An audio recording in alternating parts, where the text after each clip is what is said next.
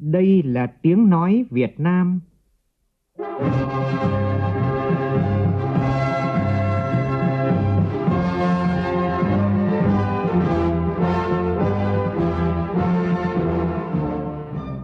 là tiếng nói Việt Nam, phát thanh từ Hà Nội, thủ đô nước Cộng hòa xã hội chủ nghĩa Việt Nam.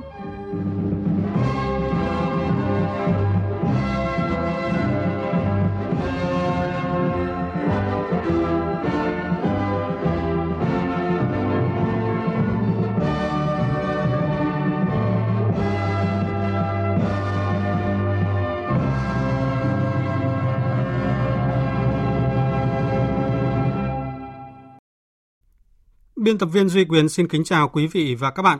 Mời quý vị và các bạn nghe chương trình Thời sự trưa của Đài Tiếng Nói Việt Nam với những nội dung chính sau đây.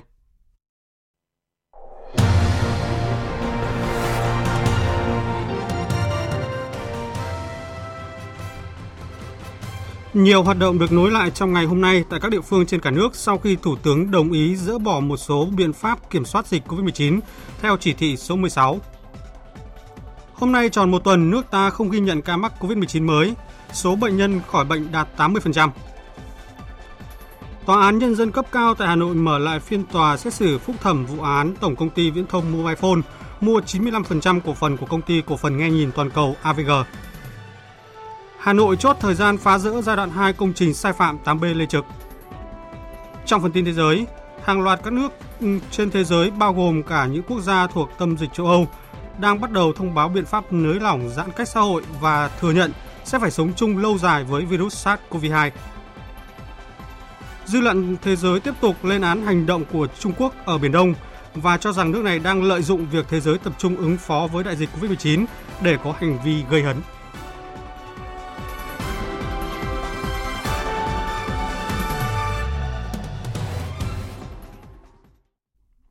Bây giờ là tin chi tiết. Thưa quý vị và các bạn, theo thông tin từ tiểu ban điều trị Ban chỉ đạo quốc gia phòng chống dịch COVID-19 thì đến 6 giờ sáng nay, nước ta không có ca mắc mới COVID-19 nào. Như vậy thì đến nay đã tròn một tuần Việt Nam không có ca mắc mới COVID-19. Trong số 45 bệnh nhân COVID-19 đang được điều trị tại 8 cơ sở y tế, thì số ca có kết quả xét nghiệm một lần âm tính với virus SARS-CoV-2 là 3 ca. Số ca có kết quả xét nghiệm hai lần âm tính với virus SARS-CoV-2 là 8 ca. Thưa quý vị và các bạn, sau 3 tuần thực hiện giãn cách xã hội theo chỉ thị 16 của Thủ tướng, bắt đầu từ ngày hôm nay thì trừ một số địa phương của thành phố Hà Nội, Bắc Ninh và Hà Giang sẽ tiếp tục thực hiện giãn cách xã hội. Tất cả các địa phương còn lại đã được nới lỏng, mở lại một số hoạt động cần thiết. Việc dỡ bỏ một số hạn chế theo chỉ thị số 16 được nhiều người dân mong chờ, vì đây không chỉ là việc nước ta kiểm soát tốt tình hình dịch bệnh mà còn đưa cuộc sống của người dân trở lại bình thường. Vậy những người dân Hà Nội mong chờ ngày này như thế nào? Họ mong muốn gì, làm gì trong ngày đầu dỡ bỏ lệnh cách ly xã hội? Phóng viên Bích Ngọc thông tin ngay sau đây. Hôm nay, chị Đinh Hồng Thơm ở khu đô thị Sài Đồng, quận Long Biên, Hà Nội dậy sớm hơn mọi ngày. Đeo vào chiếc khẩu trang, sò vào đôi giày thể thao, giảm nhanh xuống khỏi sân. Chị Thơm hít một hơi thật sâu và bắt đầu những động tác đầu tiên cho ngày mới. Điều đầu tiên tôi muốn làm hôm nay là được đi ra ngoài để đi tập thể dục vì mấy tuần vừa rồi là tôi cứ tập thể dục trong nhà tôi thấy cảm thấy bí bách lắm cảm thấy nó nó nó không thoải mái. Mà ra ngoài thì cảm thấy nó, không khí nó trong lành với cả đi ra ngoài nhìn được mọi người tôi thấy rất là vui. Còn với anh Nguyễn Hồng Phong, nhân viên bán bảo hiểm Manulife ở quận Cầu Giấy, hôm nay không cần biết thời tiết nắng hay mưa, trời trong mây sáng hay là âm u như mấy ngày qua, thì Hà Nội với anh khoảnh khắc này thật đẹp. Tôi hỏi, việc đầu tiên anh muốn làm trong ngày hôm nay là gì? Xoa nhẹ mái tóc dài đã trầm xuống quá tai rồi rất nhanh hai ngón tay anh biến thành chiếc kéo lướt trên mái tóc Trước tiên là tôi phải đi cắt tóc bởi vì từ Tết đến giờ không ra ngoài cũng không thể tự cắt cho mình được. Trước khi uh, đi đến công sở, ban đầu tôi muốn là hình thức con người tôi nó phải thật trọn vẹn. Uh, thời gian này thì uh, làm việc tại nhà. Có lẽ vui nhất là lũ trẻ. Không ngạc nhiên chút nào khi mới sáng sớm đã có lác đác bóng trẻ xuống sân, chạy nhảy, đá cầu. Điều đầu tiên cháu uh muốn làm ngày sớm đá cầu chơi đá cầu rất vui ạ. Lâu cháu không được chơi ạ. Đầu tiên là dậy thật sớm chuẩn bị sách vở. Cháu chỉ mong mỗi việc là được gặp các bạn với cả được gặp thầy cô trong trường nữa ạ. Con muốn được ăn phở và cháo quẩy và bánh mì kẹp thịt vì nó rất là ngon à nó là món tủ của con. Vâng thưa quý vị và các bạn, rất nhiều người bày tỏ với chúng tôi rằng mong muốn được ra đường, thành thơi dạo phố, thèm bát phở nóng thơm nức hay thưởng thức ly cà phê đúng vị. Những thói quen hàng ngày, những việc tưởng chừng dễ dàng thực hiện, nhưng sau vài tuần cách ly xã hội đã trở thành niềm ao ước, mong mỏi từng ngày của không ít người dân thủ đô. Và hôm nay, mong mỏi ấy thành hiện thực, dẫu vẫn trong khuôn khổ nhưng cũng đủ để cảm nhận, để vui và trân quý hơn từng khoảnh khắc bình dị, nhỏ nhắn trong cuộc sống này. Thưa quý vị và các bạn, còn tại các đô thị lớn ở miền Trung thì đời sống sinh hoạt của người dân cũng từng bước đã trở lại bình thường. Mọi người vẫn duy trì thói quen đeo khẩu trang ở nơi công cộng, không tập trung đông người và nhiều cửa hàng, cửa hiệu, quán xá mở cửa trở lại nhưng vẫn đảm bảo về an toàn. Phản ánh của nhóm phóng viên Đài Tiếng nói Việt Nam tại miền Trung.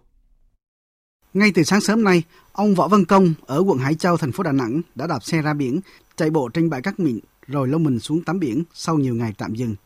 22 giờ đêm qua, Ủy ban nhân dân thành phố Đà Nẵng mới ban hành văn bản quy định các biện pháp phòng chống dịch. Nhưng ngay từ sáng sớm nay, trên các bãi biển Đà Nẵng đã đông người ra tập thể dục tắm biển. Những hàng rào lạnh lẽo, dây ngăn cách được tháo bỏ, thay vào đó lời lời chào thân quen của các nhân viên cứu hộ. Ông Võ Văn Công phấn khởi. Sau khi bỏ lệnh cấm là tôi ra ngay và hôm qua tôi đã ra để tôi nhìn, nhìn để được hôm nay bắt đầu. Trước giờ tôi cứ tắm rồi xuống bị đuổi lên đuổi xuống, bây giờ được xuống tắm bình thường, có không khí để thở. Cảm giác à, không nói nên lời, giống như con cá mà được trở lại nước, cá được bơi trở lại, xuống liền. vâng, và mong như thế này mãi mãi. Tôi vẫn giữ khoảng cách chứ. Dạ vâng, vẫn đeo khẩu trang, tôi có khẩu trang đây. Tại thành phố Đà Nẵng, trên các tuyến đường chính như Lê Duẩn, Hùng Vương, Nguyễn Thị Minh Khai, Quang Trung, Hải Phòng, nhiều cửa hàng cửa hiệu đã bày bán trở lại. Anh Lê Văn Tùng ở đường Lê Duẩn, phường Tân Chính, quận Hải Châu cùng người bạn ngồi nhâm nhi bên ly cà phê, nhìn mọi người qua lại, trong lòng rất vui. Mừng cho thành phố mình là làm tốt cái công tác phòng chống dịch. Thứ hai nữa là sau hết cái giãn cách thì đương nhiên mọi người cũng phấn khởi hơn. Tâm trạng là tươi vui hơn với lại quán xá mở đường xá rồi cảm thấy nó nó nhộn nhịp hơn. Anh em là gặp nhau uống cà phê nó thoải mái hơn. Chứ còn lâu nay là cứ mỗi người ở nhà uống cà phê lần chụp hình online thôi. Ai cũng ra đường phải đeo khẩu trang. Nếu không đeo khẩu trang thì cảm thấy là mình giống như là người đặc biệt nữa. Tại thành phố Hội An, tỉnh Quảng Nam, sáng nay rất nhiều nhà hàng, khách sạn hoạt động trở lại. Đây là điều mà các doanh nghiệp du lịch, người dân phố cổ chờ đợi từ lâu. Ông Nguyễn Xuân Hà, Giám đốc đối ngoại Công viên Văn hóa Ấn tượng Hội An cho biết, dù công viên có mở cửa đón khách trở lại, thì khả năng đảm bảo nguồn khách cũng rất khó. Khi mà nhận được tin ờ, Thủ tướng quyết định hết cách ly xã hội tiếp tục duy trì vẫn giãn cách nhưng mà sẽ được nới lỏng hơn. Và tỉnh Quảng Nam có văn bản cho phép một số các cái lĩnh vực hoạt động trở lại ví dụ số các cái về giải trí du lịch cũng đã được mở cửa lại. Đấy là điều một tín hiệu vui cho cái ngành du lịch nói chung và công viên nói riêng. À, nhưng chúng tôi cũng xác định là trong cái thời gian đến thì ờ, chúng tôi vẫn tiếp tục việc duy trì các cái biện pháp để đảm bảo việc uh, chống dịch. Tại thành phố Nha Trang, các cơ sở kinh doanh dịch vụ ăn uống đã bắt đầu hoạt động trở lại, nhưng hoạt động ở mức độ hạn chế. Nhiều nhà hàng đã dành trọn đêm qua để vệ sinh dọn dẹp cơ sở, đảm bảo đón khách trở lại. Các cơ sở này đều thông báo rõ hạn chế số lượng khách và thực hiện các biện pháp giãn cách, đảm bảo an toàn. Anh Lê Văn Tuấn, chủ nhà hàng ở phường Lộc Thọ, thành phố Nha Trang cho biết.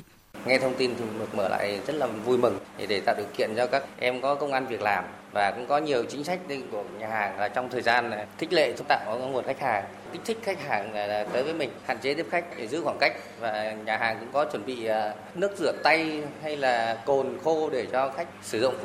Tại thành phố Huế, các đơn vị quản lý khu di sản Huế đã vệ sinh khử trùng tất cả các điểm di tích, sẵn sàng cho phương án mở cửa trở lại. Ông Võ Lê Nhật, giám đốc Trung tâm Bảo tồn di tích Cố đô Huế cho biết sẽ mở cửa từ 3 đến 4 điểm như Đại Nội và một số lăng tẩm mà du khách thường quan tâm tham quan nhiều. Các điểm còn lại sẽ mở cửa sau. Chúng tôi đang tính phương án, có lẽ cũng sẽ có cái kế hoạch cụ thể để thông báo cho các hãng lữ hành để họ có cái kế hoạch làm tour, làm tuyến cho cả du khách cũng sẽ theo cái phương án mở cửa sẽ từng bước. Thời gian đầu vẫn hạn chế tối đa tập trung đông người. Có thể là du khách vào tham quan thì chúng tôi sẽ hướng dẫn tách ra theo từng từng nhóm, từng khu vực chứ không thể để à, tập trung đông người mà nó dễ xảy ra nguy cơ ảnh hưởng chung trở lại. Còn sau đây là ghi nhận của phóng viên Đài Tiếng nói Việt Nam tại thành phố Hồ Chí Minh trong ngày đầu nới lỏng giãn cách xã hội.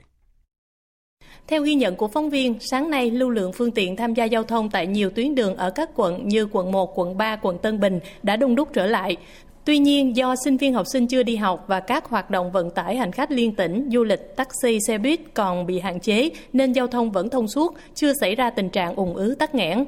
Mặc dù thành phố Hồ Chí Minh chưa có thông báo chính thức về những dịch vụ kinh doanh được phép hoạt động trở lại, nhưng hầu hết các hàng quán có quy mô nhỏ đã mở cửa đón khách. Những nhà hàng lớn và chuỗi thương hiệu cà phê vẫn đóng cửa chờ hướng dẫn cụ thể. Hầu hết các hàng quán mở cửa đều thực hiện nghiêm việc phòng chống dịch bệnh. Anh Nguyễn Minh Nhật là nhân viên công ty nước ngoài ở quận 1 cho biết, dù chính phủ đã nới lỏng cách ly xã hội nhưng bản thân anh không hề chủ quan, thường xuyên đeo khẩu trang, rửa tay bằng nước sát khuẩn và không đến chỗ đông người nếu không cần thiết. Thấy ờ, nói chung là ngày hôm nay thì nó đường xá nhộn nhịp hơn ờ, những ngày trước. Những hàng quán cũng mở tương đối là nhiều đấy. Cà phê rồi quán ăn mở lại ờ, khoảng 60%. Theo tôi thì nói chung là Việt Nam mình cơ bản đã khống chế được dịch nhưng mà không được chủ quan tại vì cái dịch bệnh này ở nước ngoài nó còn rất là nhiều. Tôi đi làm về thì cũng cũng hạn chế ra đường, hạn chế tập trung chỗ đông người thôi. Anh Trần Minh Dũng, chủ quán cà phê Napoli trên đường Nguyễn Thị Minh Khai, quận 1 chia sẻ, khi thành phố hết cách ly xã hội thì quán của anh đã chuẩn bị cồn 90 độ để sát khuẩn và kê bàn cách nhau 2 mét, có cửa đi ra đi vào riêng biệt để chuẩn bị mở cửa bán lại. Nhà nước giãn cách cách ly xã hội đó là một cái à, điều rất là tốt đối với những à, hộ kinh doanh cá thể, à, kinh doanh nhỏ lẻ để mà tạo điều kiện có doanh thu để mà có chi phí mặt bằng, chi phí cho nhân viên Đối với các doanh nghiệp, bộ phận văn phòng được bố trí làm việc tại nhà hôm nay đã đến trụ sở trở lại để phục vụ tốt hơn cho sản xuất trực tiếp. Ông Trần Việt Anh, Tổng Giám đốc Công ty Cổ phần Nam Thái Sơn cho biết người mua của mình, họ bắt đầu họ khởi động trở lại là mình khởi động theo. Cái việc là những người lao động, những cái người văn phòng trong quá trình cách ly mà họ sẵn cái vì cách ly nó quá lâu hoặc là cái ngày nghỉ ở nhà làm online á, cái thu nhập họ bị ảnh hưởng á, họ xin nghỉ việc luôn á, thì đây là cái giai đoạn bắt đầu vận động họ quay trở lại làm việc. Vì đây là cũng là cái cơ hội của họ họ đi tìm chỗ khác, nhưng mà mình mất cơ hội của mình. Tại vì lúc này các doanh nghiệp bắt đầu tuyển lại người. Chúng tôi xin được nhắc lại là kết luận của Thủ tướng Nguyễn Xuân Phúc tại cuộc họp thường trực chính phủ về phòng chống dịch COVID-19 vào chiều qua thì Thủ tướng nhấn mạnh rằng vui mừng nhưng cảnh giác, chấp nhận tình trạng sống chung trong trạng thái có dịch, chuyển sang giai đoạn chống dịch dài hơi hơn, căn cơ hơn cùng với phát triển kinh tế xã hội. Yêu cầu lớn là không để đại dịch tàn phá đất nước, sinh mạng của người dân là quan trọng nhất.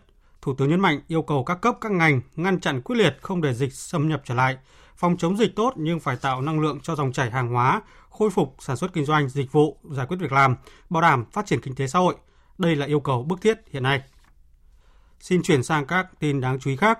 Tổng cục Hải quan vừa có văn bản hỏa tốc gửi Phòng Thương mại và Công nghiệp Việt Nam, Hiệp hội Lương thực Việt Nam, các doanh nghiệp xuất khẩu gạo, Cục Hải quan các tỉnh, thành phố để hướng dẫn thủ tục đăng ký tờ khai xuất khẩu gạo nếp trong tháng 4. Theo đó, thì Tổng cục Hải quan thiết lập trên hệ thống thông quan hàng hóa tự động để các doanh nghiệp thực hiện việc đăng ký tờ khai hải quan xuất khẩu các lô hàng nếp, bao gồm thóc nếp, gạo nếp, tấm nếp từ 0 giờ sáng nay. Tin cho biết về việc khai hải quan đối với nếp bao gồm thóc nếp, gạo nếp, tấm nếp để hỗ trợ hệ thống phân biệt, theo dõi lượng hàng hóa xuất khẩu đối với các mặt hàng gạo khác, Tổng cục Hải quan đề nghị các doanh nghiệp thực hiện khai hải quan như sau. Trường hợp xuất khẩu gạo nếp, người khai hải quan khai rõ mã số hàng hóa là 1006.30.30 tại ô mã số hàng hóa trên tờ khai hải quan. Tại ô mô tả hàng hóa trên tờ khai hải quan, người khai hải quan khai rõ tên hàng là gạo nếp. Trường hợp xuất khẩu thóc nếp và tấm nếp, người khai hải quan khai mã số hàng hóa là 1006.30.30 tại ô mã số hàng hóa trên tờ khai hải quan. Số lượng thóc nếp, gạo nếp, tấm nếp xuất khẩu không tính trong hạn ngạch gạo xuất khẩu. Sáng nay, Tòa án Nhân dân cấp cao tại Hà Nội bắt đầu phiên tòa hình sự phúc thẩm xét xử vụ án Tổng công ty Viễn thông Mobile Phone mua 95% cổ phần của công ty cổ phần Nghe Nhìn Toàn cầu. Tin của phóng viên Đình Hiếu. Thẩm phán Nguyễn Văn Sơn, tránh tòa kinh tế, Tòa án Nhân dân cấp cao tại Hà Nội làm chủ tọa phiên tòa phúc thẩm. Phiên tòa được mở do 11 trên 14 bị cáo có đơn kháng cáo gửi Tòa án Nhân dân cấp cao tại Hà Nội đề nghị xem xét giảm nhẹ hình phạt. Không có bị cáo nào kháng cáo kêu oan. Tuy nhiên đến nay có hai bị cáo rút đơn kháng cáo. Do đó, trong phiên tòa này sẽ còn 9 bị cáo cùng 17 luật sư tham gia bảo chữa. Ba bị cáo không kháng cáo là Trương Minh Tuấn, nguyên Bộ trưởng Bộ Thông tin và Truyền thông, Phạm Đình Trọng, nguyên vụ trưởng vụ quản lý doanh nghiệp, Bộ Thông tin và Truyền thông và Phạm Nhật Vũ, nguyên Chủ tịch Hội đồng Quản trị Công ty Cổ phần Nghe Nhìn Toàn cầu. Trong vụ án này, các bị cáo gây thiệt hại đặc biệt nghiêm trọng cho tài sản của nhà nước với tổng giá trị thiệt hại là hơn 6.590 tỷ đồng.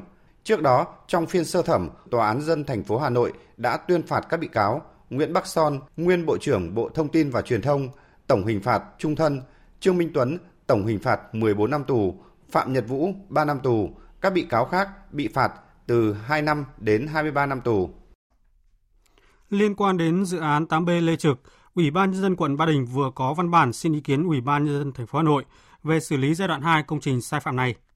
Tin của phóng viên Huy Nam.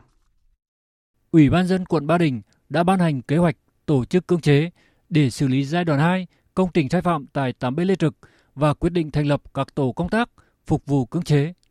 Quận Ba Đình cũng đã làm việc với công ty cổ phần đầu tư xây dựng dân dụng Bắc Nam để xây dựng biện pháp dự toán kinh phí thực hiện phá rỡ giai đoạn 2. Thông tin cho biết, đến nay cơ bản các thủ tục chuẩn bị tháo rỡ giai đoạn 2 của công trình đã được hoàn tất.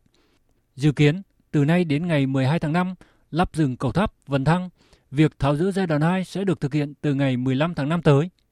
Trước đó, tại buổi họp báo thông tin về tình trạng chậm trễ việc phá rỡ phần vi phạm công trình 8B Lê Trực, ông Tà Nam Chiến, Chủ tịch Ủy ban dân quận Ba Đình cho rằng nguyên nhân là do chưa tìm được đơn vị tư vấn để thiết kế phá rỡ. Đây là công đoàn rất quan trọng vì liên quan đến vấn đề an toàn trong quá trình phá rỡ cũng như an toàn cho công trình ở phần không vi phạm.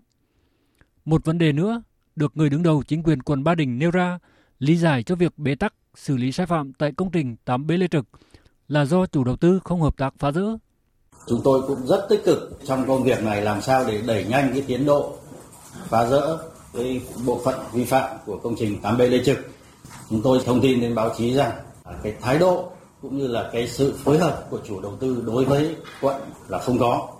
Và trong cái quá trình cung cấp hồ sơ để thực hiện cái việc ờ, khảo sát hiện trạng, khảo sát về mặt chất lượng của công trình thì chủ đầu tư cũng không hợp tác.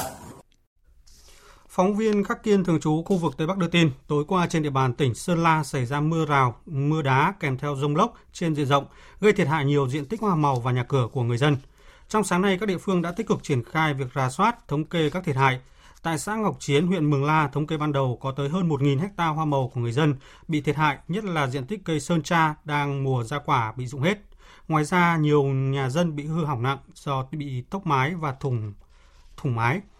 Và trước diễn biến của mưa lớn trên diện rộng, Văn phòng Thường trực Ban Chỉ đạo Trung ương về phòng chống thiên tai vừa có văn bản gửi Ban Chỉ huy phòng chống thiên tai và tìm kiếm cứu nạn các tỉnh miền núi Trung du Bắc Bộ và Bắc Trung Bộ về ứng phó với mưa lớn, lũ, lũ quét, sạt lở đất và giống lốc, xét và mưa đá. Tin cho biết. Theo Trung tâm Dự báo Khí tượng Thủy văn Quốc gia, từ nay đến ngày 24 tháng 4, ở khu vực vùng núi và Trung du Bắc Bộ có mưa vừa, mưa to, có nơi mưa to. Lượng mưa phổ biến từ 40 mm đến 80 mm trong vòng 24 giờ, có nơi trên 120 mm. Riêng khu vực đồng bằng Bắc Bộ và Bắc Trung Bộ cục bộ có mưa vừa, mưa to. Nhằm chủ động ứng phó, giảm thiểu thiệt hại do thiên tai gây ra, Ban Chỉ huy phòng chống thiên tai và tìm kiếm cứu nạn các tỉnh, thành phố theo dõi chặt chẽ các bản tin cảnh báo, dự báo thiên tai, thời tiết để thông báo, hướng dẫn kịp thời, thường xuyên cho các cấp chính quyền, nhân dân chủ động phòng tránh, tổ chức kiểm tra, giả soát nơi ở an toàn, sẵn sàng các phương án để chủ động ứng phó khi có tình huống, bố trí lực lượng, vật tư phương tiện tại chỗ, triển khai các biện pháp đảm bảo an toàn cho nhân dân, đặc biệt là việc sơ tán, di rời dân cư ở các khu vực có nguy cơ cao. Tiếp theo chương trình là một số thông tin thời tiết đáng chú ý. Trung tâm Dự báo Khí tượng Thủy văn Quốc gia cho biết, sáng nay không khí lạnh đã ảnh hưởng đến hầu hết các tỉnh Bắc Trung Bộ và một số nơi ở Trung Trung Bộ. Ở Vịnh Bắc Bộ đã có gió giật mạnh cấp 8. Dự báo chiều và đêm nay không khí lạnh tiếp tục được tăng cường mạnh và ảnh hưởng đến các nơi khác ở Trung Trung Bộ. Từ nay đến ngày mai, dự báo là ở Bắc Bộ và các tỉnh từ Thanh Hóa đến Thừa Thiên Huế có mưa rông trên diện rộng. Khu vực vùng núi và Trung Du Bắc Bộ có mưa vừa mưa to, có nơi mưa rất to. Khu vực đồng bằng Bắc Bộ có mưa vừa, có nơi mưa to đến rất to. Từ Thanh Hóa đến Thừa Thiên Huế cũng có một số nơi cục bộ mưa vừa mưa to. Từ nay đến ngày 26 tháng 4, ở Bắc Bộ và Thanh Hóa trời rét với nền nhiệt độ thấp nhất khoảng 15 đến 18 độ, vùng núi có nơi dưới 14 độ. Khu vực Hà Nội có lúc có mưa rào và rông. Từ nay đến ngày 26 tháng 4 trời rét với nền nhiệt độ thấp nhất khoảng 16 đến 18 độ.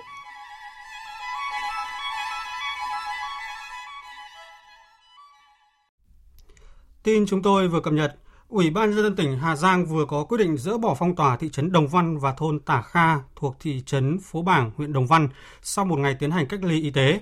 Tuy nhiên, các địa phương này phải tiếp tục thực hiện giãn cách xã hội theo chỉ thị 16 của Thủ tướng Chính phủ. Trước đó hôm qua, huyện Đồng Văn đã phong tỏa thị trấn Đồng Văn và phong tỏa thôn Tả Kha thuộc thị trấn Phó Bảng, huyện Đồng Văn để đảm bảo công tác phòng chống dịch COVID-19 trên địa bàn.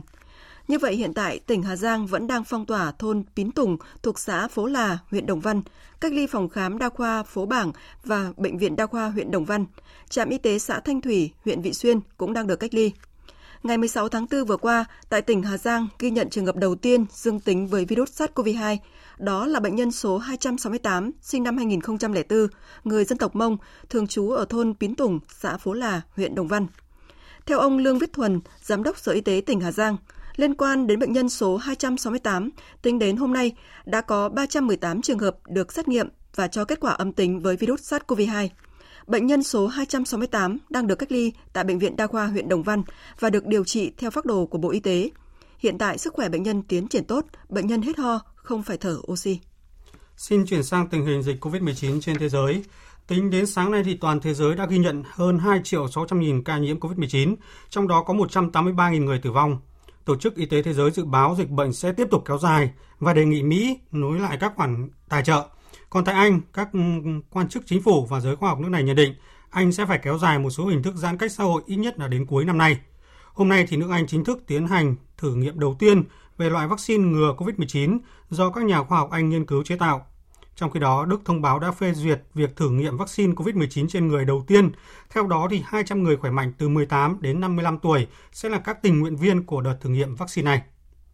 Trong khi đó, thì hàng loạt các quốc gia trên thế giới, bao gồm cả những nước thuộc tâm dịch châu Âu, đang bắt đầu thông báo biện pháp nới lỏng giãn cách xã hội khi dịch COVID-19 đang có dấu hiệu giảm. Tuy vậy, chỉ một bước đi sai lầm cũng có thể khiến dịch bùng phát và vòng luẩn quẩn cách ly, suy giảm kinh tế tiếp tục diễn ra nhiều quốc gia đang rất thận trọng đánh giá các rủi ro khi áp dụng nới lỏng cách, giãn cách xã hội với cảnh báo thế giới sẽ phải sống chung lâu dài với virus SARS-CoV-2. Biên tập viên Phạm Hà tổng hợp thông tin. Brazil không thể tồn tại với các biện pháp phong tỏa kéo dài. Đây là thừa nhận của Bộ trưởng Y tế Brazil Nelson TX khi đánh giá về những tác động của các biện pháp phong tỏa mà quốc gia này áp dụng để đối phó với dịch COVID-19. Um um Khó có thể một quốc gia có thể ngăn chặn virus trong một năm hay hơn một năm. Giãn cách xã hội là một biện pháp hợp lý. Tuy nhiên, nó sẽ không hoạt động nếu không kèm theo một chiến lược thoát dần khỏi ảnh hưởng của các biện pháp phong tỏa. Sống chung với virus SARS-CoV-2 cũng là điều mà Tổ chức Y tế Thế giới nhận định về dịch COVID-19 hiện nay. Giám đốc chương trình khẩn cấp y tế của Tổ chức Y tế Thế giới Mike Ryan cũng nhấn mạnh. Tôi nghĩ còn nhiều việc phải làm. Trước hết là giãn cách trong nước, sau đó sẽ là cấp tiểu khu vực và mở rộng ra các biện pháp toàn cầu. Tuy nhiên, tôi xin nhấn mạnh lại một lần nữa, đó là tất cả các biện pháp này đòi hỏi các kiểm soát nguy cơ cẩn thận. Không thể áp dụng các biện pháp phong tỏa kéo dài do áp lực kinh tế nên nhiều quốc gia từ châu Âu đến châu Á đang bắt đầu nới lỏng các biện pháp giãn cách xã hội. Để không mắc những sai lầm đáng tiếc nên các quốc gia đều rất thận trọng trong những bước đi của mình. Ngoại trưởng Anh Dominic Raab hôm qua cho rằng, nới lỏng các biện pháp giãn cách xã hội quá nhanh có thể dẫn tới một làn sóng dịch bệnh thứ hai, khiến đất nước có thể phải kéo dài lệnh phong tỏa. Ông cũng khẳng định nước Anh sẽ tiếp tục duy trì các biện pháp giãn cách xã hội. Chúng tôi đang đạt được bước tiến trong cuộc chiến chống dịch bệnh, nhưng vẫn chưa đến thời điểm quan trọng. Đó là lý do các biện pháp giãn cách xã hội cần tiếp tục phải được duy trì. Chắc chắn sẽ có ánh sáng cuối đường hầm, mặc dù rất yếu ớt. Ngoại trưởng Mỹ Mike Pompeo tiếp tục chỉ trích Trung Quốc đã che giấu thông tin về đại dịch COVID-19. Tin cụ thể như sau? Trong cuộc họp báo hôm qua, Ngoại trưởng Mỹ Mike Pompeo cho biết Mỹ tin rằng Trung Quốc đã không thông báo kịp thời về dịch bệnh COVID-19 lên Tổ chức Y tế Thế giới. Theo ông Mike Pompeo, ngay cả khi Trung Quốc thông báo về việc bùng phát dịch bệnh, nước này cũng không chia sẻ đầy đủ thông tin mà mình có. Thay vào đó, Trung Quốc đã che giấu mức độ nguy hiểm của dịch bệnh, không thông báo về khả năng virus lây từ người sang người trong vòng một tháng cho tới khi dịch bệnh xuất hiện ở tất cả các tỉnh ở Trung Quốc, kiểm duyệt những người tìm cách cảnh báo ra bên ngoài, ra lệnh ngừng thử các mẫu bệnh phẩm mới và hủy bỏ những mẫu bệnh hiện có. Ngoại trưởng Mỹ cũng chỉ trích Tổ chức Y tế Thế giới và cho rằng Tổng Giám đốc của tổ chức này, ông Tedros Adhanom, đã không sử dụng quyền công khai của tổ chức khi một quốc gia thành viên không tuân thủ luật lệ. Trong khi đó, Thủ tướng Australia Scott Morrison hôm nay cho biết tất cả các thành viên của Tổ chức Y tế Thế giới nên hợp tác với một cuộc điều tra đánh giá độc lập đã được đề xuất về sự lây lan của virus SARS-CoV-2. Trước đó một ngày thì Thủ tướng Australia đã có cuộc thảo luận về vấn đề này với một số lãnh đạo trên thế giới, bao gồm cả Tổng thống Mỹ Donald Trump, trình bày tỏ sự ủng hộ về việc xem xét nguồn gốc của virus SARS-CoV-2 cũng như các vấn đề liên quan đến sự lây lan nhanh của dịch bệnh COVID-19. Trong cuộc thảo luận thì Thủ tướng Morrison khẳng định tất cả các thành viên của Tổ chức Y tế Thế giới nên có nghĩa vụ, trách nhiệm trong một cuộc điều tra và đánh giá. Ông hy vọng trong tương lai, bất kỳ quốc gia nào có dịch bệnh cũng nên chia sẻ thông tin để thế giới an toàn hơn.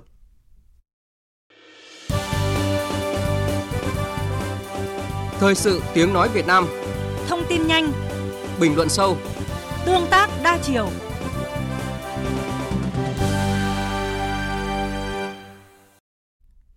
Quý vị và các bạn đang nghe chương trình Thời sự trưa của Đài Tiếng Nói Việt Nam. Chương trình xin trở lại một nội dung trong nước đang được nhiều người quan tâm. Thưa quý vị và các bạn, hôm nay ngày 23 tháng 4, tròn 3 tháng, cả nước bước vào cuộc chiến chống dịch COVID-19 kể từ khi ca nhiễm đầu tiên được phát hiện. Và cũng từ 0 giờ ngày hôm nay, 23 tháng 4, Việt Nam cơ bản ngừng thực hiện cách ly xã hội. Đó là quyết định của Thủ tướng Nguyễn Xuân Phúc. Thủ tướng cho rằng có được kết quả này là từ ngày phát hiện ca nhiễm đầu tiên đến nay, cả nước đã kiên trì áp dụng các biện pháp mạnh, đặc biệt là nhờ việc áp dụng chính sách cách ly xã hội đúng đắn. Cuộc rượt đuổi con virus nguy hiểm này đạt tốc độ thần tốc bởi sự vào cuộc quyết liệt của cả hệ thống chính trị. Đi qua 90 ngày căng thẳng, đó là quãng thời gian đầy áp lực với Đảng, Nhà nước và nhân dân ta. Trong chương trình thời sự 12 giờ trưa nay, chúng ta cùng nhìn lại 90 ngày căng thẳng và cũng đầy niềm vui với ba từ khóa về chữ an đó là an toàn tính mạng, an ninh xã hội và an tâm chắc chắn đại dịch sẽ qua. Và bây giờ thì xin mời biên tập viên Nguyễn Hằng sẽ trình bày về vấn đề này. Vâng, thưa quý vị và các bạn.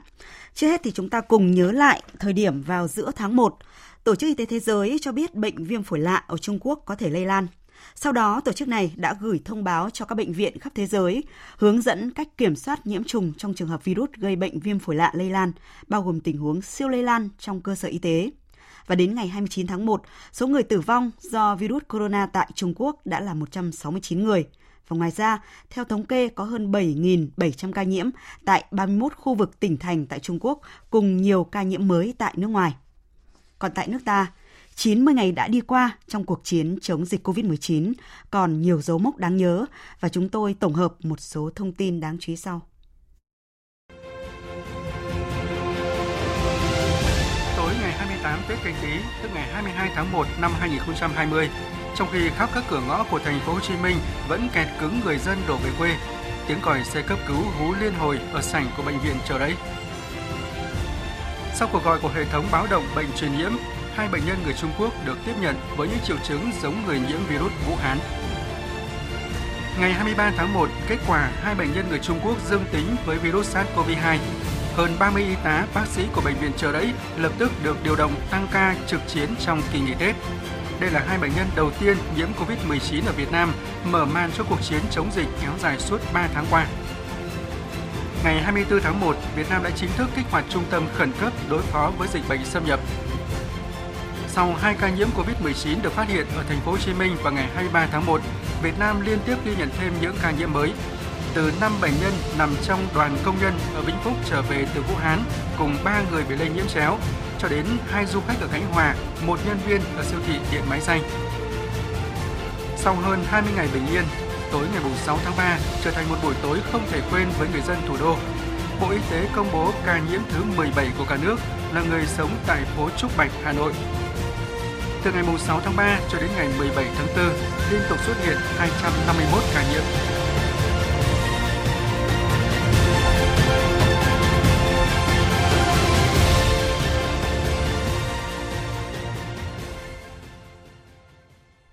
Thưa quý vị, thưa các bạn, nhớ lại những giai đoạn căng thẳng áp lực nhất khi xuất hiện dịch ở Vũ Hán, Trung Quốc, chính phủ đã cùng các bộ ngành sát cánh để cùng nghiên cứu đánh giá nguy cơ và tham mưu để có ứng phó kịp thời. Việt Nam đã xác định nếu không làm tốt sẽ lây lan dịch trong nước vì chúng ta giáp biên giới với Trung Quốc, nơi phát dịch đầu tiên của thế giới. Sau hai ca nhiễm COVID-19 được phát hiện tại thành phố Hồ Chí Minh vào ngày 23 tháng 1, Việt Nam liên tiếp ghi nhận thêm những ca mới. Thường trực Chính phủ liên tục mở các cuộc họp để đánh giá tình hình, Thủ tướng Nguyễn Xuân Phúc quán triệt tinh thần chống dịch như chống giặc, không để dịch bệnh lây lan. Tất cả chúng ta phải bình tĩnh, xử lý và kiên quyết xử lý để bảo vệ sức khỏe, tính mạng của nhân dân với các biện pháp cần thiết để đảm bảo an toàn cho người dân. Yêu cầu các cấp các ngành, các địa phương đều có phương án cụ thể và cương quyết để sẵn sàng ứng phó khi các ca nhiễm xuất hiện ở các địa phương và các và theo nhận định trong tuần tới thì tình hình dịch bệnh có thể bùng phát mà chúng ta cần lưu ý có thể ảnh hưởng trực tiếp đến Việt Nam.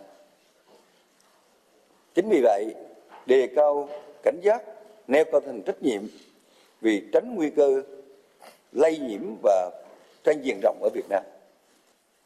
Tôi thấy các cấp các ngành chưa nếu chưa có thể nói là các đồng chí chúng ta chưa có một cái tinh thần sẵn sàng cao, nhất là các địa phương đồng bộ quyết liệt để ngăn chặn có hiệu quả dịch corona này. Trong thời điểm đó, Bộ Y tế cũng đã nhanh chóng lên các kịch bản, phương án ứng phó, mặt khác chấn an tâm lý hoang mang lo lắng trong nhân dân. Và chỉ trong vài ngày, chính phủ đã đưa ra hàng loạt chỉ đạo về việc tạm dừng lễ hội, cho học sinh nghỉ học, đóng cửa khẩu, hủy tất cả các chuyến bay từ Vũ Hán, siết nhập cảnh người từ Trung Quốc về Việt Nam. Và những chỉ đạo này thì đóng vai trò quyết định trong việc kiểm soát dịch bệnh đang có diễn biến xấu ở thời điểm đó và trong giai đoạn 1 với 8 trong số 16 ca nhiễm COVID-19 ở Việt Nam thời điểm đó, xã Sơn Lôi ở huyện Bình Sơn, huyện Bình Xuyên, tỉnh Vĩnh Phúc đã trở thành ổ dịch đầu tiên của cả nước. Ủy ban nhân dân tỉnh Vĩnh Phúc cũng đã quyết định phong tỏa hơn 11.000 nhân khẩu trong xã này và đây cũng là quyết định chưa có tiền lệ. Trong thời kỳ tiếp theo khi dịch bùng phát ở châu Âu, ASEAN, trong nước lại phát sinh áp lực mới, thậm chí là rất căng thẳng vì liên quan đến nhiều hoạt động đối ngoại với các nước và giải pháp hạn chế khách nước ngoài vào Việt Nam, hạn chế đường bay, siết chính sách nhập cảnh, đóng cửa đường mòn lối mở và biên giới Tây Nam là những quyết định rất khó khăn. Và từ ca mắc số 17 vào ngày 6 tháng 3 cho đến ngày 17 tháng 4, tín hiệu lạc quan mang tính bền vững hơn đối với mọi người dân với những tiêu đề gieo vui đó là Việt Nam chưa ghi nhận ca mắc Covid mới trong hai ngày liên tiếp. Lần đầu tiên Việt Nam không ghi nhận ca mắc 19 nào trong 36 giờ. 4 ngày liên tục Việt Nam không có ca nhiễm mới COVID-19. Việt Nam 5 ngày không có ca nhiễm mới. Tròn 6 ngày không có ca mắc mới và dự kiến 6 bệnh nhân bình phục. Và bắt đầu từ ngày 18 tháng 4, trong lòng mỗi người dân Việt Nam nhen nhóm tia hy vọng về chuỗi ngày liên tiếp không có ca mắc mới COVID-19 và tại cuộc họp vào chiều qua, Thủ tướng cho rằng những kết quả này là đáng mừng và đáng trân trọng. Chúng ta vui mừng trong toàn dân chúng ta, toàn dân Việt Nam. Vui mừng nhưng mà cảnh giác và phải chấp nhận một cái tình trạng là sống trong trạng thái có dịch. Vì ông chưa được chút được vaccine thì thì tất nhiên là cái này còn nguy cấp, còn vấn đề lây người sang người, mà thế giới toàn cầu bị cái này. Chúng ta phải sống trong cái trạng thái như vậy để đề cao cảnh giác, xử lý với cái gọi là năng lực y tế của đất nước, của địa phương nhưng mà dù sao nữa thì cái việc mà chúng ta trong gần 3 tháng qua chúng ta đã kiên trì áp dụng nhiều cái biện pháp, có biện pháp rất mạnh để mà xử lý vấn đề Covid-19 ở Việt Nam đến giờ phút này là điều hết sức rất được đáng trân trọng và đáng mừng. Thưa quý vị và các bạn, chiến lược chống dịch một cách chủ động và nhất quán của Đảng, Chính phủ nước ta được tất cả các cấp, các ngành, các địa phương, toàn quân, toàn dân ủng hộ và nghiêm túc thực hiện. Mỗi người dân đã trở thành một chiến sĩ diệt virus và thành quả của 90 ngày chống dịch quyết liệt được Thủ tướng Nguyễn Xuân Phúc nêu rõ rằng an toàn tính mạng, an sinh xã hội và an tâm chắc chắn đại dịch sẽ đi qua. Thông điệp về ba chữ an này là điều chú ý nhất trong thông điệp thời chiến của Thủ tướng Chính phủ Nguyễn Xuân Phúc. Với quan điểm chống dịch như chống giặc, Việt Nam đã bước đầu cho thấy thành công nổi trội trong chiến dịch chống dịch COVID-19. Và một lời giải quan trọng trong cuộc chiến này đó là nếu không có sự đồng thuận của toàn xã hội, của người dân sẽ không bao giờ làm được điều đó và kết quả của ngày hôm nay minh chứng cho sự đoàn kết và sức mạnh của toàn dân tộc, sự đồng cam cộng khổ và sự sẻ chia của cả hệ thống chính trị. Và xin cảm ơn biên tập viên Nguyễn Hằng về phần trình bày vừa rồi về việc sau 3 tháng thực hiện cách ly xã hội của cả nước vừa qua. Chương trình thời sự trưa nay sẽ tiếp tục với những nội dung đáng chú ý sau.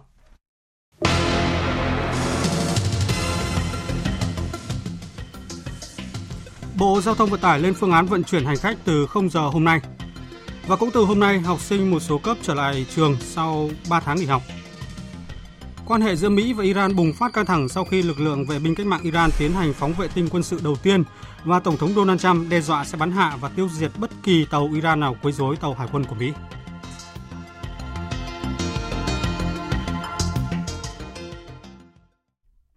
Thưa quý vị và các bạn, thành phố Đà Nẵng đã quyết định đón học sinh trở lại trường từ ngày 4 tháng 5.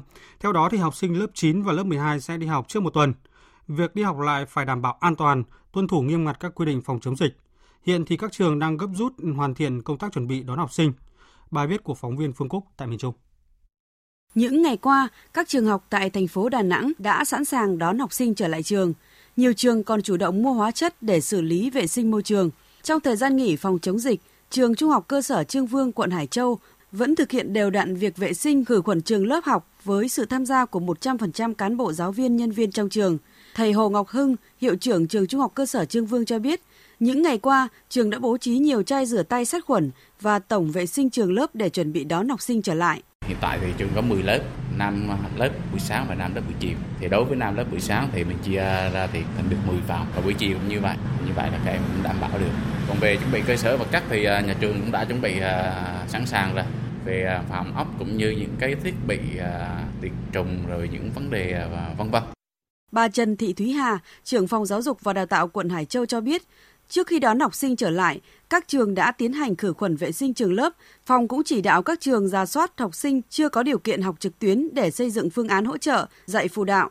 Để đảm bảo an toàn phòng dịch cho học sinh, trước mắt các trường không tổ chức bán chú cho học sinh tiểu học và các trường chia khối lớp học theo các ngày chẵn lẻ để giãn cách học sinh theo yêu cầu của Bộ Giáo dục.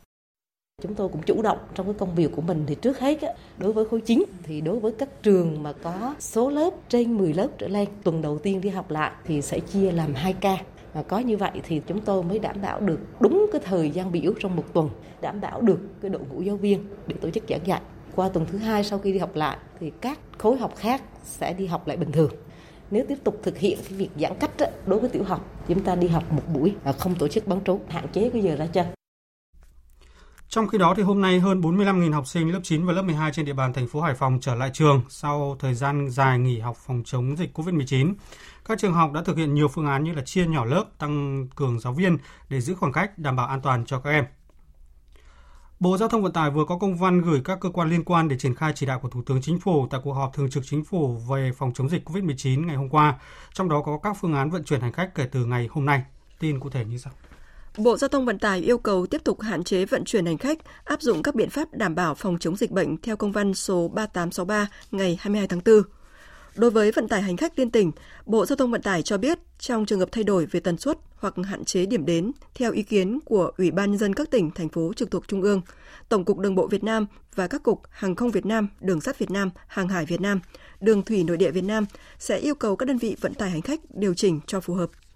Trong lĩnh vực đường bộ, Bộ Giao thông Vận tải chỉ đạo đối với vận tải hành khách nội tỉnh, Chủ tịch Ủy ban dân tỉnh, thành phố trực thuộc Trung ương quyết định cụ thể việc vận chuyển hành khách.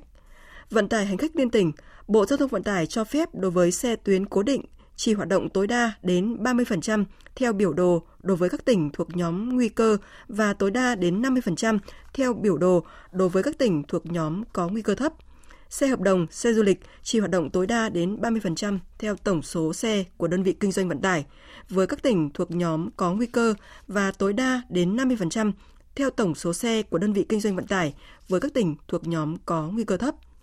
Lĩnh vực đường sắt Bộ Giao thông Vận tải yêu cầu tuyến Hà Nội đi thành phố Hồ Chí Minh chỉ được khai thác tối đa 3 đôi tàu khách mỗi ngày, các tuyến đường sắt còn lại duy trì mỗi tuyến một đôi tàu khách mỗi ngày. Trong khi đó, thì sáng nay Tổng công ty Vận tải Hà Nội chính thức tổ chức vận hành lại trên 104 tuyến xe buýt với chỉ tiêu mới là hơn 3.700 lượt xe một ngày, đạt hơn 22%. Theo Tổng công ty Vận tải Hà Nội thì việc tổ chức vận hành lại các tuyến buýt của tổng công ty sẽ đảm bảo yêu cầu trên mỗi xe không chở quá 20 người và mỗi chuyến xe không vận chuyển quá 50% số ghế theo đúng tinh thần chỉ đạo của thành phố. Trước tình trạng thiếu hụt nguồn máu tại các bệnh viện, những ngày qua thì hơn 1.200 cán bộ chiến sĩ công an tỉnh Thừa Thiên Huế đã tham gia hiến máu tình nguyện, chia sẻ với cộng đồng những giọt máu hồng. Phản ánh của phóng viên Lê Hiếu thường trú tại miền Trung.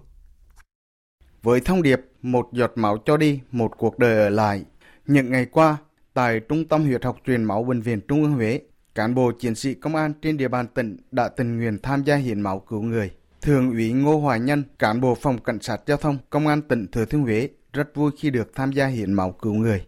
Đây là lần thứ tư mình à, đến à, hiến máu tại trung tâm huyết học à, bệnh viện Trung ương Huế. Qua cái đợt hiến máu này thì mình cũng thể hiện cái phương trách nhiệm của mình đối với cộng đồng, có thể đóng góp một phần máu nhỏ của mình cho cộng đồng.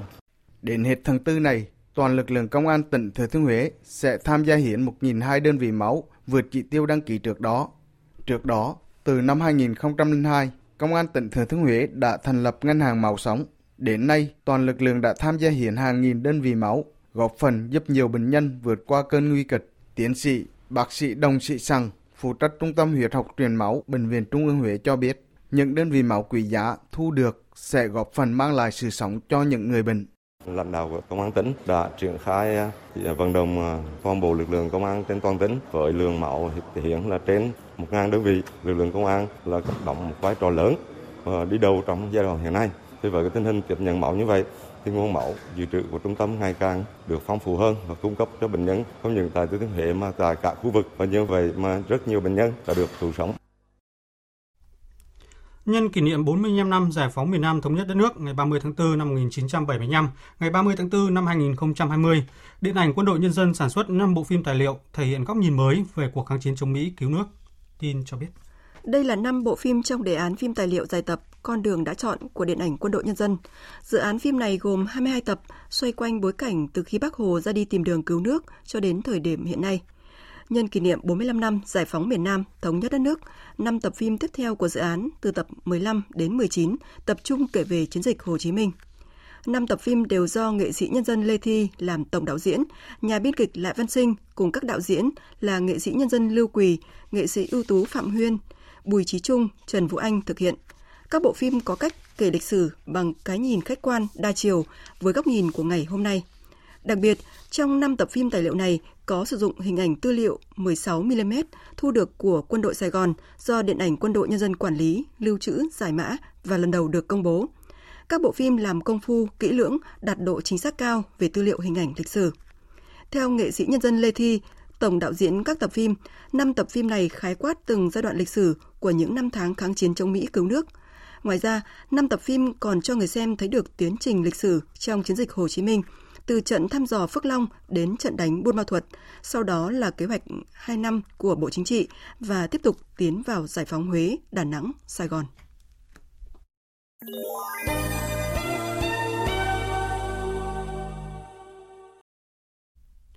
Ngoại trưởng Mỹ Mike Pompeo đã cáo buộc Trung Quốc tận dụng thế giới đang tập trung đối phó với COVID-19 để tiếp tục hành vi khiêu khích các nước láng giềng trong khu vực Biển Đông. Phạm Huân, phóng viên Đài Tiếng Nói Việt Nam thường trú tại Mỹ, đưa tin. Phát biểu về báo giới ngày 22 tháng 4, Ngoại trưởng Mike Pompeo cho biết Trung Quốc đang cưỡng ép các nước láng giềng ở khu vực Biển Đông. Theo ông Pompeo, Mỹ phản đối mạnh mẽ các hoạt động bắt nạt của Trung Quốc và hy vọng các nước khác cũng sẽ quy trách nhiệm đối với Trung Quốc cho các hành động của mình. Ông Pompeo cho biết sẽ đồng chủ trì với Bộ trưởng Ngoại giao Lào một cuộc điện đàm với các nước thành viên ASEAN. Ông Pompeo cũng lưu ý, theo yêu cầu của đạo luật cấp thẩm quyền quốc phòng quốc gia 2019, Mỹ đang phát triển các chính sách thực thi lệnh cấm sử dụng các thiết bị của Huawei và các hãng không được tin tưởng khác tại các cơ sở của Mỹ Ông Pompeo nhấn mạnh dữ liệu đầu vào của các cơ sở ở Mỹ sẽ phải được truyền dẫn và trung chuyển qua các hệ thống đáng tin cậy. Trong một diễn biến tương tự thì Philippines đã lên tiếng phản đối theo đường ngoại giao đối với các hành vi vi phạm luật pháp quốc tế của Trung Quốc khi thành lập cái gọi là quận Tây Sa và quận Nam Sa trên Biển Đông. Hương Trà, phóng viên đài Tiếng Nói Việt Nam thường trú tại Indonesia đưa tin. Trên Twitter cá nhân ngày hôm nay, Ngoại trưởng Philippines ông Teodoro Locsin cho biết vào lúc 17 giờ 17 phút chiều nay, Đại sứ quán Trung Quốc tại Manila đã nhận được công hàm phản đối của Bộ Ngoại giao Philippines, trong đó cáo buộc Trung Quốc vi phạm luật pháp quốc tế khi đã chĩa súng radar vào tàu hải quân Philippines trên vùng biển nước này. Thứ hai, việc Bộ Dân chính Trung Quốc công bố cái gọi là quận Tây Sa và quận Nam Sa thuộc cái gọi là thành phố Tam Sa, bao gồm bãi cạn Scarborough và dạng san hô Ferry là hành vi vi phạm chủ quyền lãnh thổ của Philippines. Trước đó, cựu Ngoại trưởng Philippines ông Albert Del Rosario cũng kêu gọi chính phủ nước này phản đối hành vi ngang ngược của Trung Quốc. Theo ông, Philippines cần phải cảnh giác với những hành động gần đây của Trung Quốc trên Biển Đông, đặc biệt khi cả thế giới đang phải đối mặt với đại dịch COVID-19 bùng phát từ Vũ Hán, Trung Quốc. Trung Quốc đã không ngừng tận dụng thời điểm khó khăn này để tiếp tục theo đuổi các yêu sách bất hợp pháp, mở rộng sự bành trướng ở Biển Đông, bất chấp sự phản đối của người dân Philippines nói riêng, các quốc gia ASEAN và thế giới nói chung khi đặt hai trạm nghiên cứu và đánh chìm một tàu cá Việt Nam ở Biển Đông trong thời gian vừa qua. Báo điện tử The Sydney Morning Herald của Australia hôm nay dẫn lời Bộ trưởng Ngoại giao nước này cũng bày tỏ sự lo ngại về các hành động của Trung Quốc trên Biển Đông thời gian gần đây. Bộ trưởng Ngoại giao Australia khẳng định các bên cần tuân thủ luật pháp quốc tế và đảm bảo sự tự do hàng hải, hàng không ở khu vực này. Việt Nga, phóng viên Đài Tiếng Nói Việt Nam thường trú tại Australia, đưa tin. Bộ trưởng Maurice Payne khẳng định Australia không đứng về phía bên nào trong tranh chấp, song Australia có mối quan tâm lớn tới sự ổn định của tuyến đường thủy quan trọng này và các quy tắc cũng như các luật lệ để điều chỉnh mối quan hệ ở khu vực này. Bộ trưởng Ngoại giao Australia Maurice Payne cũng nhấn mạnh, điều quan trọng là tại thời điểm này, tất cả các bên cần kiềm chế các hoạt động gây mất ổn định và làm việc để giảm bớt căng thẳng, để cộng đồng quốc tế tập trung mọi nỗ lực ứng phó với đại dịch COVID-19. Bình luận về tuyên bố của Bộ trưởng Ngoại giao Maurice Payne, Giám đốc chương trình quốc phòng của Viện Chiến lược Australia Michael Shoebridge nhận định, Tuyên bố của Bộ trưởng Maurice Payne cho thấy Trung Quốc không phải là quốc gia duy nhất có thể xử lý đại dịch và khẳng định sự quan tâm chiến lược đối với vấn đề này. Báo điện tử The Sydney Morning Herald cũng thông tin Trung Quốc phủ nhận mọi cáo buộc đối đầu và cho biết tàu khảo sát của họ có tên là Hải Dương 8 đang tiến hành các hoạt động bình thường trong khu vực.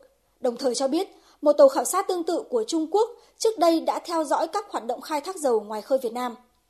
Trước đó vào hôm qua, báo chí Australia đã đưa tin về việc tàu khu trục Hamas Parramatta của nước này đã tiến hành cuộc tập trận chung với các tàu hải quân Mỹ trên Biển Đông nhằm củng cố sự ổn định và an ninh trong khu vực. Báo chí Australia cũng khẳng định, bất chấp sự bùng phát của dịch COVID-19 từ tháng 1, Australia vẫn theo dõi chặt chẽ các hoạt động của Trung Quốc ở Biển Đông, vùng biển chiến lược quan trọng đối với nước này. Quan hệ giữa Mỹ và Iran bùng phát căng thẳng sau khi lực lượng vệ binh cách mạng Iran tiến hành một vụ phóng vệ tinh quân sự đầu tiên và Tổng thống Donald Trump đe dọa sẽ bắn hạ và tiêu diệt bất kỳ tàu Iran nào quấy rối tàu hải quân Mỹ. Theo hãng tin AP thì Iran đã từng thất bại trong các cuộc đợt phóng vệ tinh quân sự tương tự, nhưng trong khi Iran cho đây là những nỗ lực tiến bộ khoa học thì Mỹ lại tố cáo Iran bí mật phát triển tên lửa đạn đạo. Trong khi đó, lời đe dọa sẽ tiêu diệt bất kỳ tàu Iran nào nếu quấy rối hải quân Mỹ cho thấy Tổng thống Mỹ đang nắn gân quốc gia Hồi giáo. Nhưng theo CNN, lời đe dọa này cũng tiềm ẩn những nguy cơ đối đầu quân sự khó lường. Trước đó thì tàu hải quân Mỹ từng nhiều lần cáo buộc tàu Iran tiếp cận nguy hiểm các tàu khu trục và tàu sân bay của Mỹ tuần tra tại Vịnh Ba Tư. Còn Iran thì coi sự hiện diện ngày càng tăng của Mỹ trong khu vực là hành động khiêu khích khích và đe dọa, đồng thời là cách để Washington thực hiện chiến dịch trừng phạt gây sức ép tối đa nhằm vào Tehran. Quý vị và các bạn đang nghe chương trình Thời sự trưa của Đài Tiếng Nói Việt Nam. Tiếp theo chương trình như thường lệ là trang tin đầu tư tài chính và bản tin thể thao. Trang tin đầu tư tài chính. Thưa quý vị và các bạn, tại thị trường thành phố Hồ Chí Minh lúc hơn 11 giờ trưa nay, vàng miếng SJC được công ty vàng bạc đá quý Sài Gòn niêm yết ở mức mua vào là 47 triệu 650 000 đồng một lượng và bán ra là 48 triệu 300 000 đồng một lượng, tăng 150 000 đồng một lượng so với giá khảo sát sáng qua. Còn tại thị trường Hà Nội, vàng dòng Thăng Long được công ty Bảo Tín Minh Châu niêm yết ở mức mua vào là 45 triệu 450 000 đồng một lượng và bán ra là 46 triệu 250 000 đồng một lượng, không có nhiều biến động so với hôm qua. Trên thị trường tiền tệ, tỷ giá trung tâm được Ngân hàng Nhà nước công bố áp dụng cho hôm nay là 23.261 đồng đổi 1 đô la Mỹ. Còn với các ngân hàng thương mại lúc hơn 11 giờ trưa nay, Vietcombank niêm yết ở mức mua vào là 23.400 đồng, bán ra là 23.580 đồng một đô la.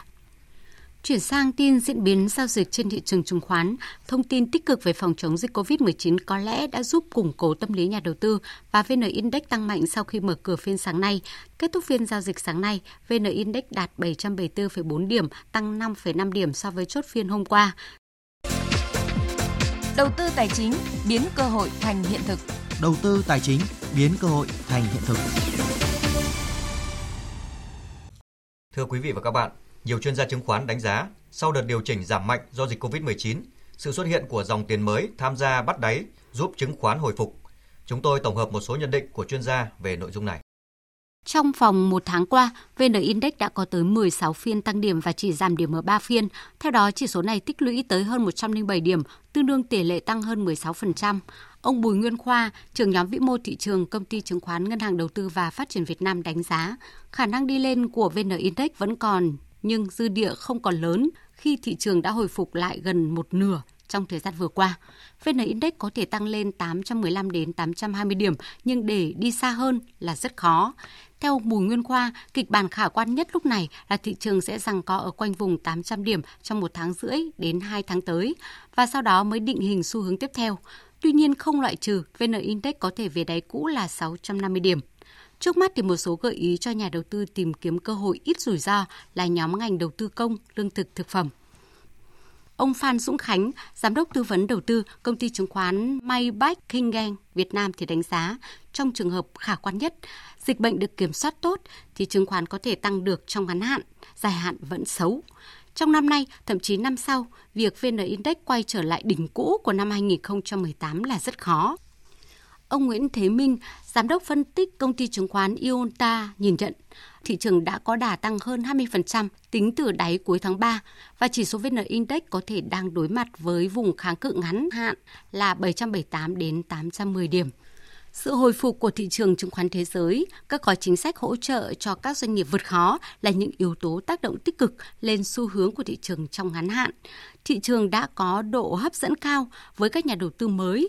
Đây là cơ hội để các nhà đầu tư cũ có thể cơ cấu lại danh mục hiện tại hoặc quay trở lại thị trường và tìm kiếm cơ hội đầu tư cho giai đoạn mới. Đối với các nhà đầu tư mới nên trang bị kiến thức về thị trường và tìm ra giải pháp hoặc công cụ đầu tư thích hợp, đặc biệt đừng nên quá lạm dụng với đòn bẩy khi rủi ro thị trường vẫn chưa hoàn toàn giảm.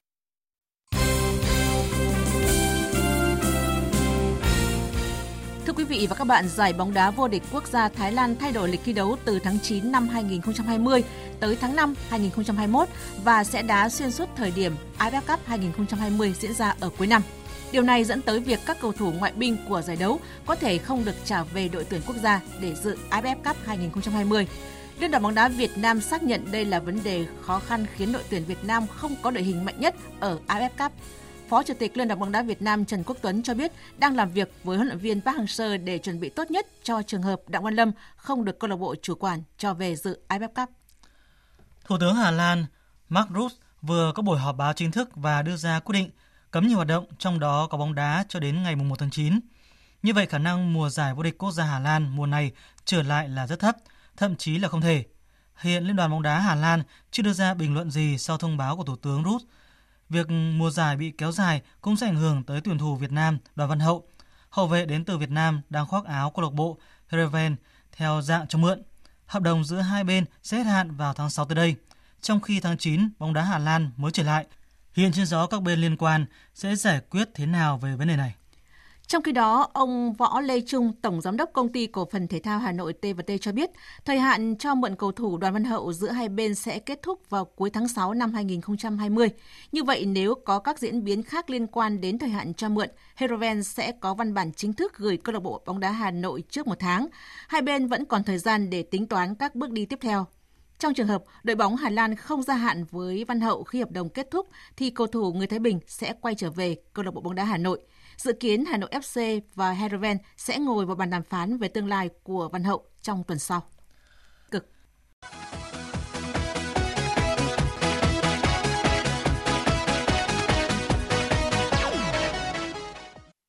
Thưa quý vị và các bạn, sau 3 cuộc họp trực tuyến, 20 câu lạc bộ tham dự Premier League đã thống nhất không hủy mùa giải này và các trận đấu trở lại vào ngày 13 hoặc 14 tháng 6 trên sân không khán giả. Tất nhiên đây chỉ là dự kiến nhưng để sẵn sàng, ngày 18 tháng 5 các đội sẽ trở lại tập luyện.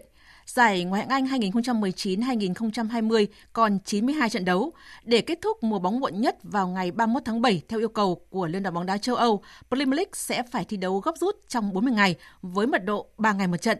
Như vậy, người hâm mộ giải bóng đá ngoại hạng Anh sẽ được chứng kiến các trận đấu diễn ra vào cả giữa tuần.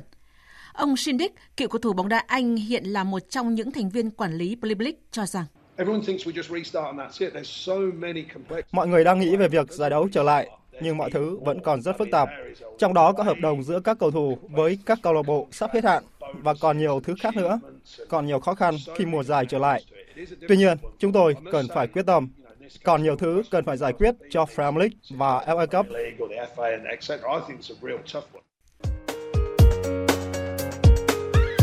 Dự báo thời tiết Phía Tây Bắc Bộ nhiều mây, có mưa vừa, mưa to, có nơi mưa rất to và rải rác có rông gió nhẹ, đêm trời rét, nhiệt độ từ 16 đến 25 độ. Đông Bắc Bộ nhiều mây, có mưa, mưa vừa, có nơi mưa to đến rất to và rải rác có rông. Riêng vùng núi và Trung Du, chiều tối và đêm có mưa vừa, mưa to, có nơi mưa rất to, gió Đông Bắc cấp 2, cấp 3, vùng ven biển cấp 3, cấp 4, trời rét, nhiệt độ từ 15 đến 21 độ. Các tỉnh từ Thanh Hóa đến Thừa Thiên Huế nhiều mây, có mưa, mưa rào và rải rác có rông, cục bộ có mưa vừa mưa to. Riêng phía Nam chiều có mưa rào và rông vài nơi, gió Bắc đến Tây Bắc cấp 2, cấp 3, phía Bắc đêm trời rét, nhiệt độ từ 18 đến 26 độ, có nơi trên 30 độ. Các tỉnh ven biển từ Đà Nẵng đến Bình Thuận có mây, ngày nắng, chiều tối và đêm có mưa rào và rông vài nơi gió nhẹ, nhiệt độ từ 23 đến 34 độ. Tây Nguyên có mây, chiều nắng, có nơi có nắng nóng, chiều tối và đêm có mưa rào và rông vài nơi gió nhẹ. Trong cơn rông có khả năng xảy ra lốc xét mưa đá và gió giật mạnh, nhiệt độ từ 20 đến 34 độ. Nam Bộ có mây, chiều nắng, miền Đông có nắng nóng, chiều tối và đêm có mưa rào và rông vài nơi, gió đông cấp 2, cấp 3, nhiệt độ từ 24 đến 35 độ. Khu vực Hà Nội nhiều mây, có mưa, mưa vừa, có nơi mưa to đến rất to và rải rác có rông, gió đông bắc cấp 2, cấp 3, trời rét, nhiệt độ từ 16 đến 21 độ. Dự báo thời tiết biển, Bắc Vịnh Bắc Bộ và Nam Vịnh Bắc Bộ có mưa rào và rông rải rác. Trong cơn rông có khả năng xảy ra lốc xoáy. Tầm nhìn xa trên 10 km, giảm xuống 4 đến 10 km trong mưa. Gió đông mạnh dần lên cấp 6, cấp 7, giật cấp 8, biển động mạnh. Vùng biển từ Quảng Trị đến Quảng Ngãi có mưa rào và rông rải rác, tầm nhìn xa trên 10 km, giảm xuống 4 đến 10 km trong mưa, gió đông cấp 4, cấp 5. Vùng biển từ Bình Định đến Ninh Thuận có mưa rào và rông vài nơi, tầm nhìn xa trên 10 km, gió đông cấp 3, cấp 4. Vùng biển từ Bình Thuận đến Cà Mau có mưa rào và rông vài nơi, tầm nhìn xa trên 10 km, gió đông bắc đến đông cấp 4. Khu vực Bắc Biển Đông, khu vực quần đảo Hoàng Sa thuộc thành phố Đà Nẵng và khu vực quần đảo Trường Sa thuộc tỉnh Khánh Hòa có mưa rào vài nơi, tầm nhìn xa trên 10 km, gió đông bắc cấp 5. Riêng phía Bắc chiều tối và đêm mạnh dần lên cấp 6, cấp 7, giật cấp 8, biển động mạnh. Khu vực giữa Biển Đông và khu vực Nam Biển Đông có mưa rào vài nơi, tầm nhìn xa trên 10 km, gió Đông Bắc cấp 4, cấp 5. Vùng biển từ Cà Mau đến Kiên Giang và Vịnh Thái Lan có mưa rào và rông vài nơi, tầm nhìn xa trên 10 km, gió nhẹ. Những thông tin thời tiết vừa rồi đã kết thúc chương trình Thời sự trưa nay của Đài Tiếng Nói Việt Nam. Chương trình hôm nay do các biên tập viên Duy Quyền, Minh Châu, Thu Hòa tổ chức biên soạn và thực hiện, cùng sự tham gia của kỹ thuật viên Thu Huệ. Chịu trách nhiệm nội dung Lê Hằng. Cảm ơn quý vị đã quan tâm lắng nghe. Kính chào và hẹn gặp lại.